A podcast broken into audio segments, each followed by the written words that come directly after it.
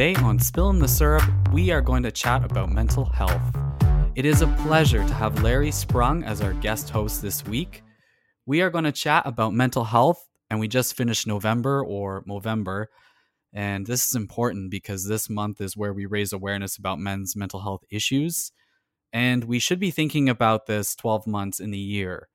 We are going to be getting you thinking about and seeing different perspectives and experiences of others as we get into the very important work that Larry does. My goal for this episode is to give you some valuable takeaways on mental health and make you reflect on your overall well being and how to talk about and have conversations about mental health. Larry hosts the Mitlin Money Mindset podcast, where listeners learn how to plan successfully financially for their best life. And recently, he was on CNBC talking about money and parenting. Hi, Larry, and thanks for being on Spilling the Syrup. Hey, Ryan, it's a pleasure to be here, and uh, thanks for having me on. And I, I agree with what you said in the open. We have to learn how to have open and honest conversations about mental health, men, women, everybody. You know, we got to knock down the stigma and, and be able to have those conversations. So thanks for having me to talk about that. Oh, thank you. And I totally agree. And we're going to get into that. Before we start, I just want to ask you where are you based? Yeah, so I'm located on uh, Long Island in New York, and uh, I've been out here for the last about 25 years or so. Oh, okay, very good. I like New York. I've never been to Long Island, but I would like to. So that's amazing. Come during the summer. It's beautiful out here. okay, yeah, very good. I will take you up on that recommendation. I want to chat with you about one of your greatest passions, mental health.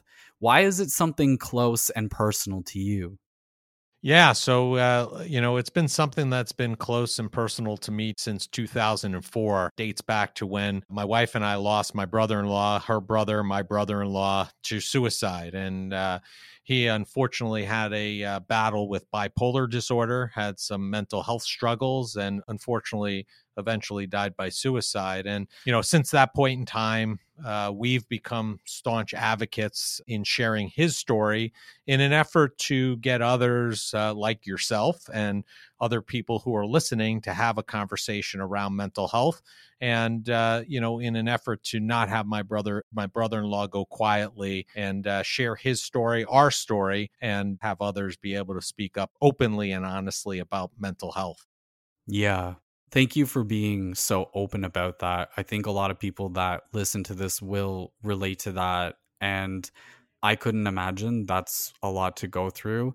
I've had friends that have experienced loss that way, and I've never had it directly so close to home, but I've seen it throughout my life. And so I want to ask you, how did this affect you?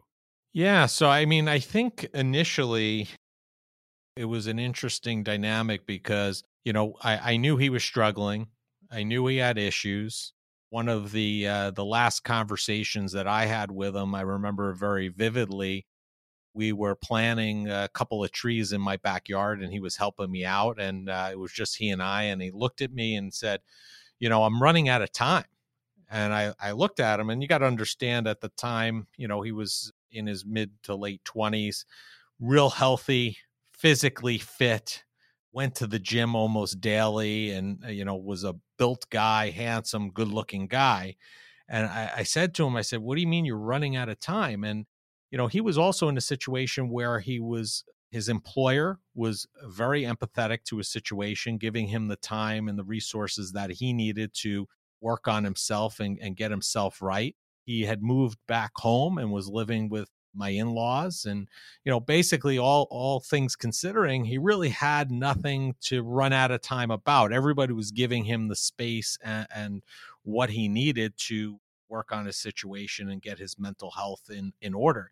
But he looked at me and said you know you don't understand and i said i don't. He said i wake up every day and it feels like i have 104 fever and i have the flu.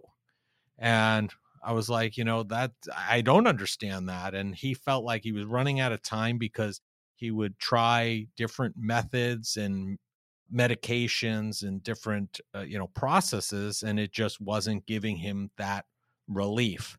So, you know, from that point, you know, and after his passing, one of the things that I said to my wife was, you know, I never realized ultimately I did, but I didn't realize that having a mental health issue could ultimately end up in his you know in his demise and his death and that was a really shocking thing to me i had never experienced anybody at that point close to me that had died by suicide i had heard stories and whatnot but really the effect that had come out of that because we were so supportive of him throughout the process we were willing and able to do whatever we needed to do to work and help him get healthy. My wife went to doctor's appointments, went to the psychiatrist with him. We were helping him with medication management.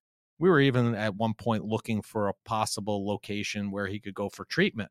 So we were very involved with it. So the impact on us was really kind of keeping a commitment and a promise to him that you know he wasn't going to go quietly and we were going to do whatever was needed to raise awareness about mental health, mental health struggles, whether it was raising money, raising awareness, or just kind of learning the system a little bit better so that if people came to us, we could be a resource.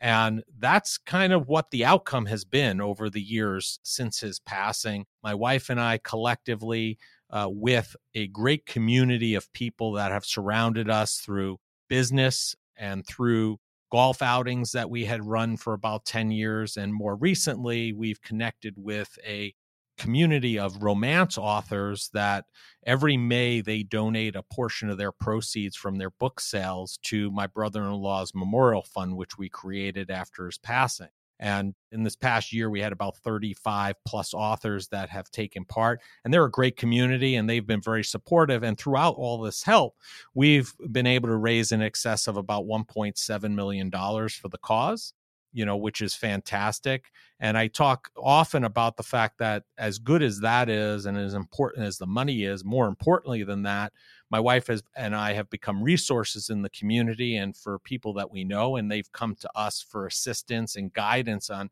how to maybe navigate the system a little bit better.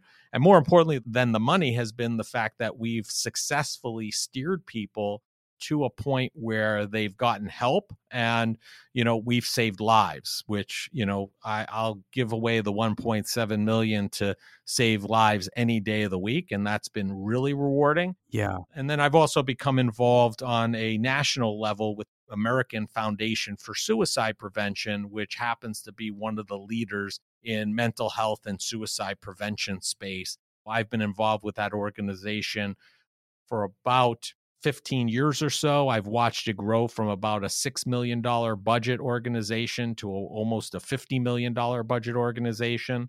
And there's some good news, bad news there, right? We've had tremendous growth. We've had the ability to support a lot more resources over those years, but at the same time, I would have liked to say that we'd be out of business by now, but that's not the case. So that's how we reacted. You know, in our view, it was to make sure that we told his story, we told our story, and you know made it more comfortable for others to potentially do the same and or find the help and guidance that they needed yeah wow that's amazing the fact that you turned a tragedy and a hard time into something positive that you can give back to others and that is a hefty sum of money like that is huge like you are a hero for doing that and i think it's fair to say when it comes to mental health and when it comes to stigma, we go to the doctor for other things like something is wrong with our legs, something is wrong with our heart. The brain is an organ that functions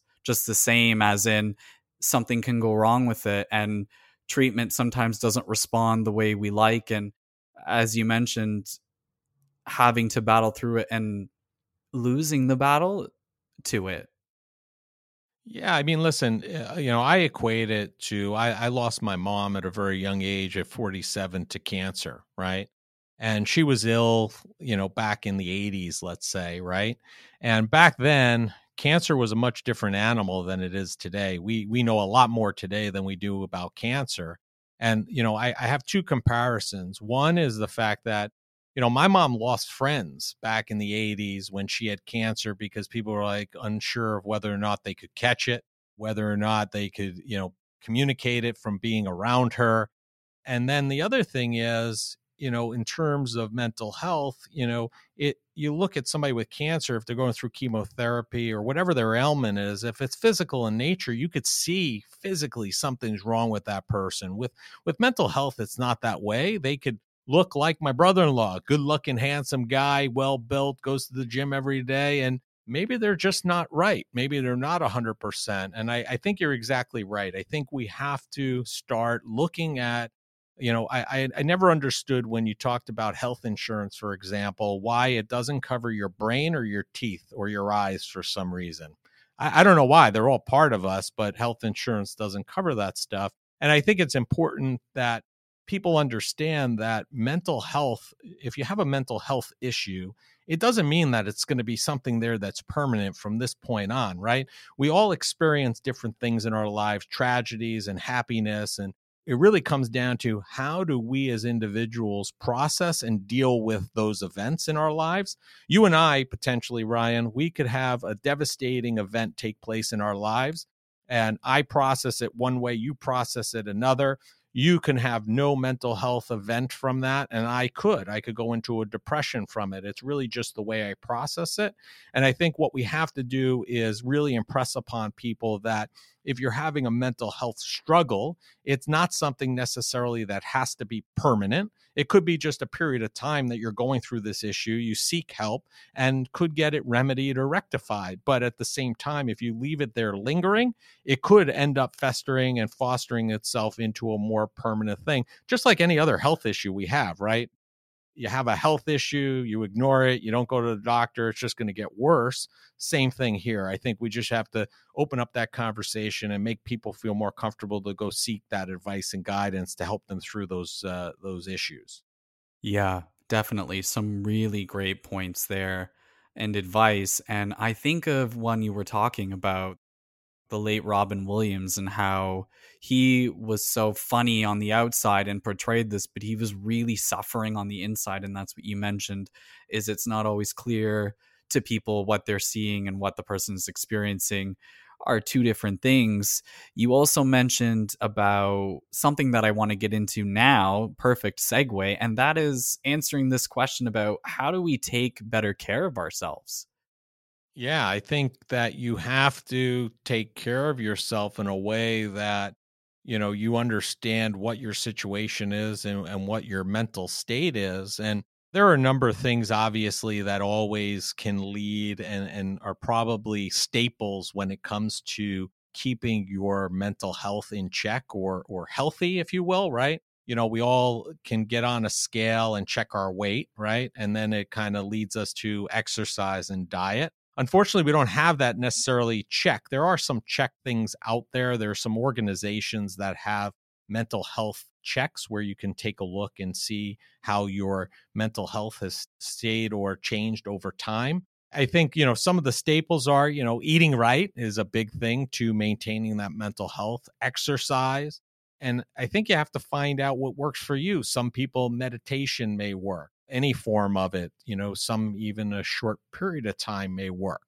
Planning out your day, gratitude journal, you know, these are just non-medical ways of kind of keeping your mental health in in check and uh, in queue so that you don't end up having a, an event but you know those are some things and i think that really ultimately what you need to do is if you notice a change in yourself or you notice a change in somebody else right you have to encourage them to seek the help that they need that could ultimately get them back on the right track because it may not be a permanent thing, right? They may have a situation that they don't know how to work through it and it's causing them mental grief and mental strife.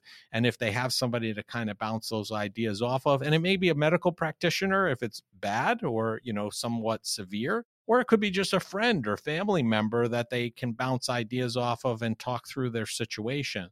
But, you know, I'm not a doctor, but you want to you know, and I don't want to give medical advice, but you want to be aware of your situation. And there are certain things that you could be doing on a daily basis to help improve and keep your mental health in order. And they're very easy and and not you know no medical issues with taking medicines or things of that nature and then you have to be able to recognize if there's something a little bit greater than that you have to be able to be willing and able to seek the advice and guidance to to get you right on track yeah Definitely. And you mentioned the fact that you're not a doctor, but I would certainly argue that you have valuable experience and this is definitely your field of expertise. And you mentioned something interesting that I had thought about, and that was mindfulness. And something that I try to have in my life is gratefulness and gratitude. And you also mentioned trauma, and all I can think too is life is hard. Like life is the beautiful, and bad things happen, and and it is how we deal with that and internalize that trauma. So I think that's actually a great point to mention. And you yourself, you are a certified financial planner. What do you do for your own mental health when your work life gets busy or hectic? Yeah, so I mean, there's always things. So I have a process that I go through almost daily where, you know, the first thing that I do in the morning for me is I, I write one thing that I'm grateful for. I then write something that I believe what I'm going to do today in order to keep order and balance in my life. And then I also chart out what are the things that I need to do today? What are the most, what's the most important thing? What am I going to do for fun? And what am I going to do for enjoyment? And then what are the other items I need to get done today? Right. So those are the things that I kind of look at first thing in the morning. That works for me. And then on super stressful days, I, I probably exercise more than I normally would. My outlet of choice happens to be a Peloton. Come from and play hockey pretty frequently, but I don't get out there on the ice as much as I can. So if I can't skate and I know I'm not skating, I hop on the Peloton. Maybe instead of doing a normal 30 minutes, I'll do 45 minutes. And that has a tendency to make me feel better for that day. So you know, I try. I, I, think that although I'm in what people would consider more of a high stress environment and profession, I'm mindful of that and really take steps in order to make sure that I'm doing whatever I can to release as much of that stress as possible and make it a lot easier on myself. Yeah. Yeah. Definitely exercise. Definitely something I like to do is going for walks definitely also I like self care. I like baths and spas and pamper yourself a little bit, especially you. You've earned it. yeah, I wish I could. I'm not a massage guy or an acupuncture guy. My mind's always moving a lot of times, so I, I lay there on the. Uh, I, I've gone for massages. I've laid down, and all I keep thinking about is when's this going to be over because I got a million other things to do. So I haven't figured out how that works. So you know, again, I know that that's not really a great thing for me. I mean, I know uh, fundamentally it is, but at the same time, it's not something that helps me in the way that I would need that help, where it helps a lot of other people. So you got to find what works for you and kind of stick with it, right? Yeah, that's just real talk and that's normal. What is the impact of mental health issues in your community, your local community that you see? Yeah, I mean, I think it affects everywhere, right? I mean, eh, you know, mental health can have an impact and and cause people to do things that they ordinarily wouldn't do. Has globally not, you know, and you could break this down on the local community level also. Globally, it has an effect on on working, right? You know, there's I, I think somewhere in the billions of dollars of lost productivity due to mental health issues so that all boils down to the local level, and our community is not any different than any other community in, in that regard. There's always those issues. You know, I think there are certain areas that are problematic. You know, youngsters, obviously. We just were notified about two weeks ago that there was a 15 year old in our community that died by suicide. Terrible story. They were a baseball player, high pressure at 15 to play ball and go to the next level. And you know these are things that you have to be mindful of with our kids and our children and i think the mediums that we have out there right we we've had clients for example mention to us saying that you know there's a lot more bad news out there today than there was 20 years ago. Pick pick your number of years it really doesn't matter and my answer to them really is I, I don't think there's any less or more bad news than there was even 100 years ago I think the difference is the news was the same, right? But the difference is the medium by which this information has now gotten out to people, right? Before newspapers, people didn't even know or hear about it unless they saw it with their own eyes. Then newspapers came out and there was this wider distribution where people heard about news. Then you had television, which became more distribution of that bad news. Then you had the internet, which started putting out news 24 7. Now you have social media where it's put out there. So I don't think that the amount of bad news necessarily has changed. I just think the amount of the same bad news, the ability for us to see it more quickly, the ability for us to see more people reporting it, whether, you know, again, you know, we could argue whether it's true, false, fake news, not fake, but we're being inundated with this, which is the point, good and bad news. And that's really where the point comes and i think the community level you know especially with our youngsters that's something we have to be very mindful of and very on top of because i think that this yep. is having an impact on our on our kids and we have to be careful about what it means going forward for them so there are a lot of impacts and it's just a matter of working our way through it and figuring out how to handle them appropriately. And some of those are going to be decided on a community level, some of those on an individual household level, how they want to handle and, and address those situations. Because, you know, hearing about a 15 year old that has died by suicide is something that none of us want to hear about for sure. Yeah, I totally agree with all your points. Just the fact that I think social media is toxic in an environment where young people sort of gravitate towards it and at 15 you're feeling so anxious and overwhelmed and feel like you can't take the pressure and being in sport is not something that you should feel at 15 you're supposed to feel like you have your whole life ahead of you and have this optimism and to enjoy your life. So that's really hard to hear that those pressures are being placed on our young people the important piece there is that we have to instill upon our 15 year olds or any youngsters, you know, whatever, any person, period.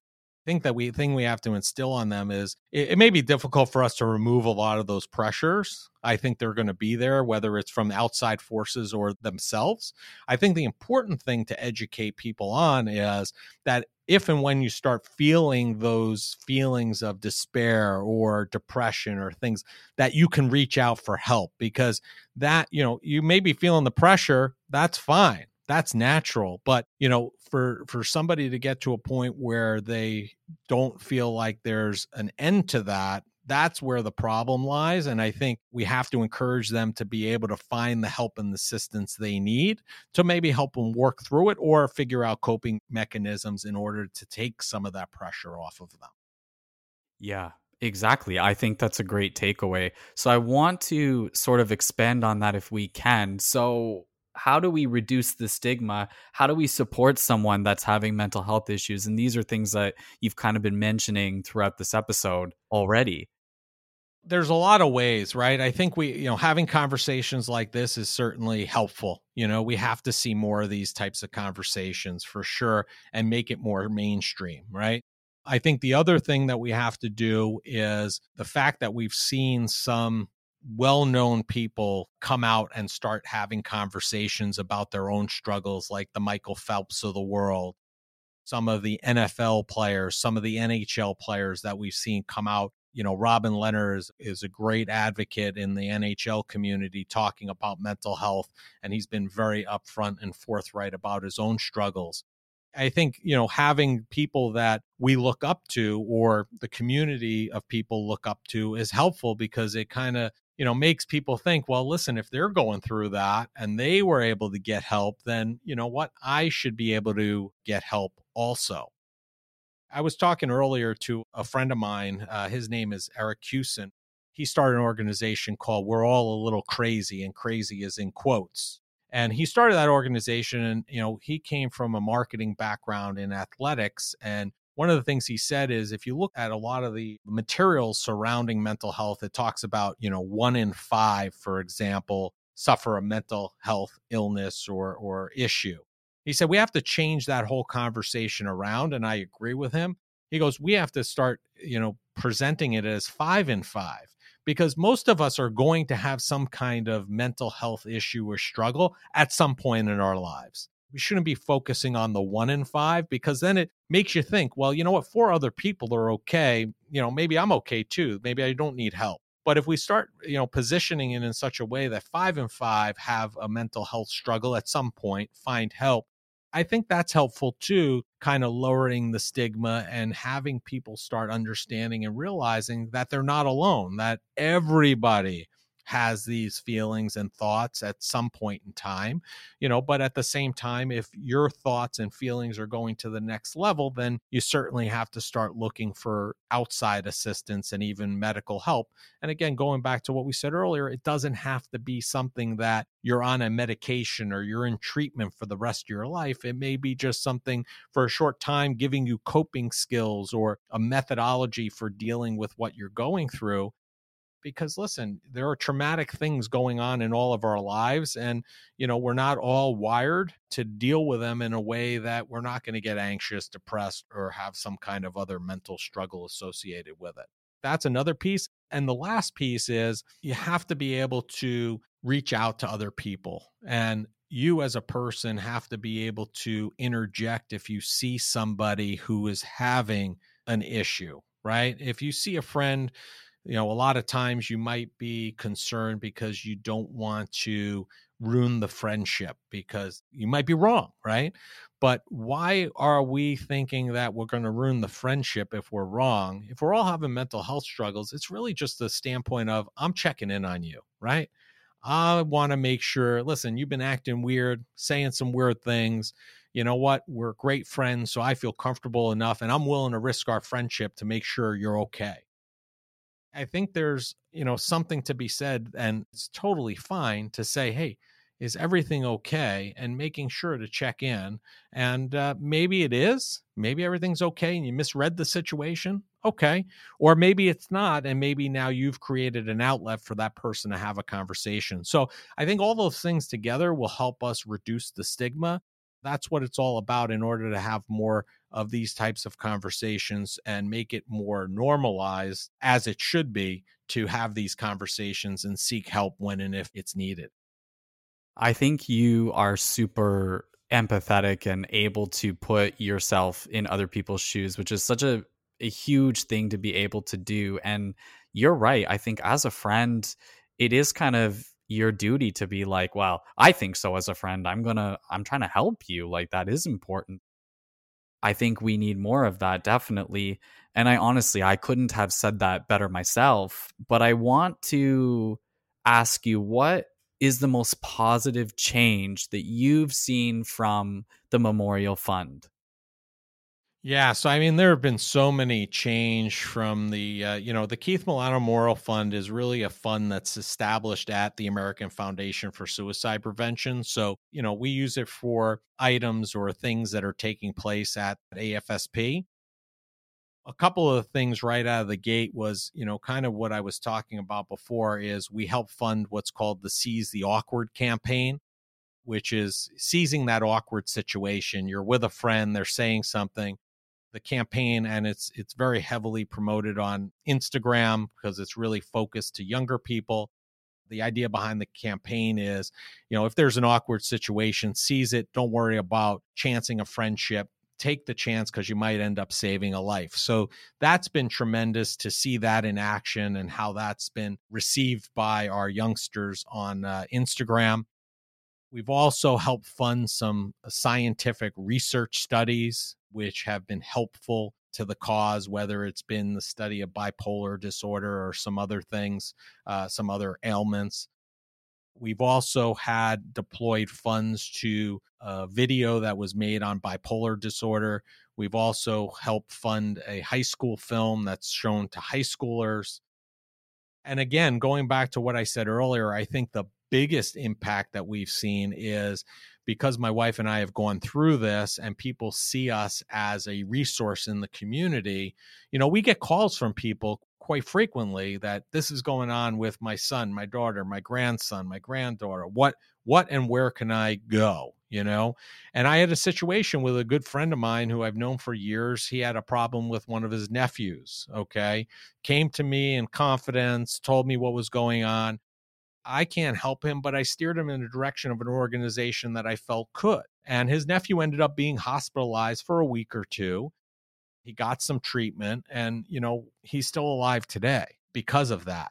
And he didn't have to go back. He had a short stint, had some treatment, figured out some coping mechanisms, worked with the doctor, and got back on track. And I think that that's a great situation and, and a good example. So, I mean, I, I, can't even pinpoint one specific thing we've done and been able to do so much between the money we've raised and the platform. That it's been phenomenal and and very rewarding. And we've definitely fulfilled the promise of not letting him go quietly in this day and age now where you know 17 years later my wife and i talk very frequently about how we you know we kind of dream and think about how my brother-in-law would feel in today's environment if it would be any different for him knowing and seeing all of the impact that has taken place over the last 17 years in regards to more people talking about it. We're not there yet, you know, fully, but we've come a long way in the last 17 years and seeing people some of the stars that have come out, athletes, etc., if that would have changed his view because he always felt like this was something that was just happening to him and nobody else. So that's a conversation. But, you know, through the fund, we've done a lot of great things. And I can't really say that this is the one thing that we want to hang our hat on. It's really just the collection of everything. And I think because of the fund, we've met some really great people. As I mentioned to you earlier, we couldn't have raised that kind of money on our own we have a great community that has been really supportive in helping us in raising the money, awareness, and everything else that we're doing, which is very, very kudos to them.